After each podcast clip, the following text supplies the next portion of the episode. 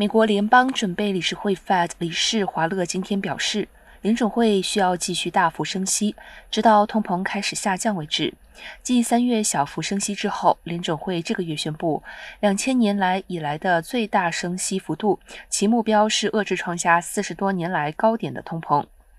市场预期联准会今年总共将升息二点五个百分点，其中包括联邦公开市场委员会 （FOMC） 因物价加速攀升，改采更积极立场后已升息的百分之零点七五个百分点。